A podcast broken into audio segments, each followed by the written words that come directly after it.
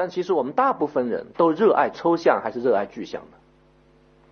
我们这个世界绝大多数人都爱抽象的人，但不爱具体的人，因为抽象的人是可爱的，而具体的人是不可爱的。其实你会发现，你越爱抽象的人，你越对具体的人充满着厌恶。他这也不好，那也不好，那也不好啊！为什么柏拉图式的精神恋爱是好的呀？因为精神恋爱，你爱的是一个概念，而这个概念放在任何一个人身上都是不可承受的呀。为什么异地恋一见，异地恋总是那么可爱，对不对？啊，见面就是那么不可爱。但一定要注意，真正的爱一定是对抽象人的爱，还是对具体人的爱呢？是对具体人的爱。所以，这其实刑法中，它这种观念，就人类千百年来哲学观念中的一个体现。但是我再次提醒各位，我们刚才说，法定符合说、具体符合说两种学说，大家都要掌握，对吧？但这是针对人而言的。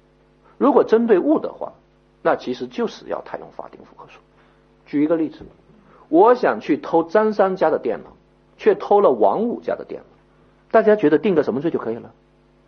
盗窃。因为物跟物能不能等价？它是可以等价的，这个是没有问题的，因为它是物嘛。它不是人嘛？是这个意思吧？现在我们进入到下面一种构成要件的错误，叫抽象的事实错误。刚才已经给同学们讲过了，抽象的事实错误就是跨构成要件的错误啊，想杀人却杀了猪，想杀猪却杀了人，想偷钱却偷了枪，想偷枪却偷了钱，这些是跨构成要件的。